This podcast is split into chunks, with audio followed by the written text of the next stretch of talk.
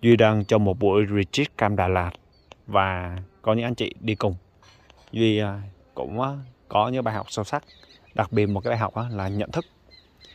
Nhận thức đúng, nhận thức sai, nhận thức đơn giản hay nhận thức đối diện một điều gì đó khó khăn thì thực ra cũng chỉ là nhận thức. Và nếu nếu có một cái nhận thức mà có thể đứng trên những vấn nạn thì liệu anh chị có thực sự là là muốn có một cái nhận thức như vậy hay không? Thì thực chất á, thì cũng mỗi người mỗi người mỗi mỗi chọn lựa mỗi người mỗi cách sống mỗi người mỗi mỗi hướng đi.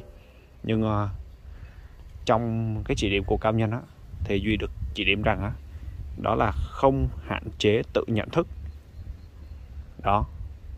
Thì để để có thể chuyển hóa một cách nó sâu sắc nhất thì à, đúng việc đó, mà không hạn chế tự nhận thức sẽ kích hoạt được kích hoạt được. Và rất biết ơn à, anh chị đã theo dõi đến đây. Đó là kích hoạt giàu toàn diện ạ.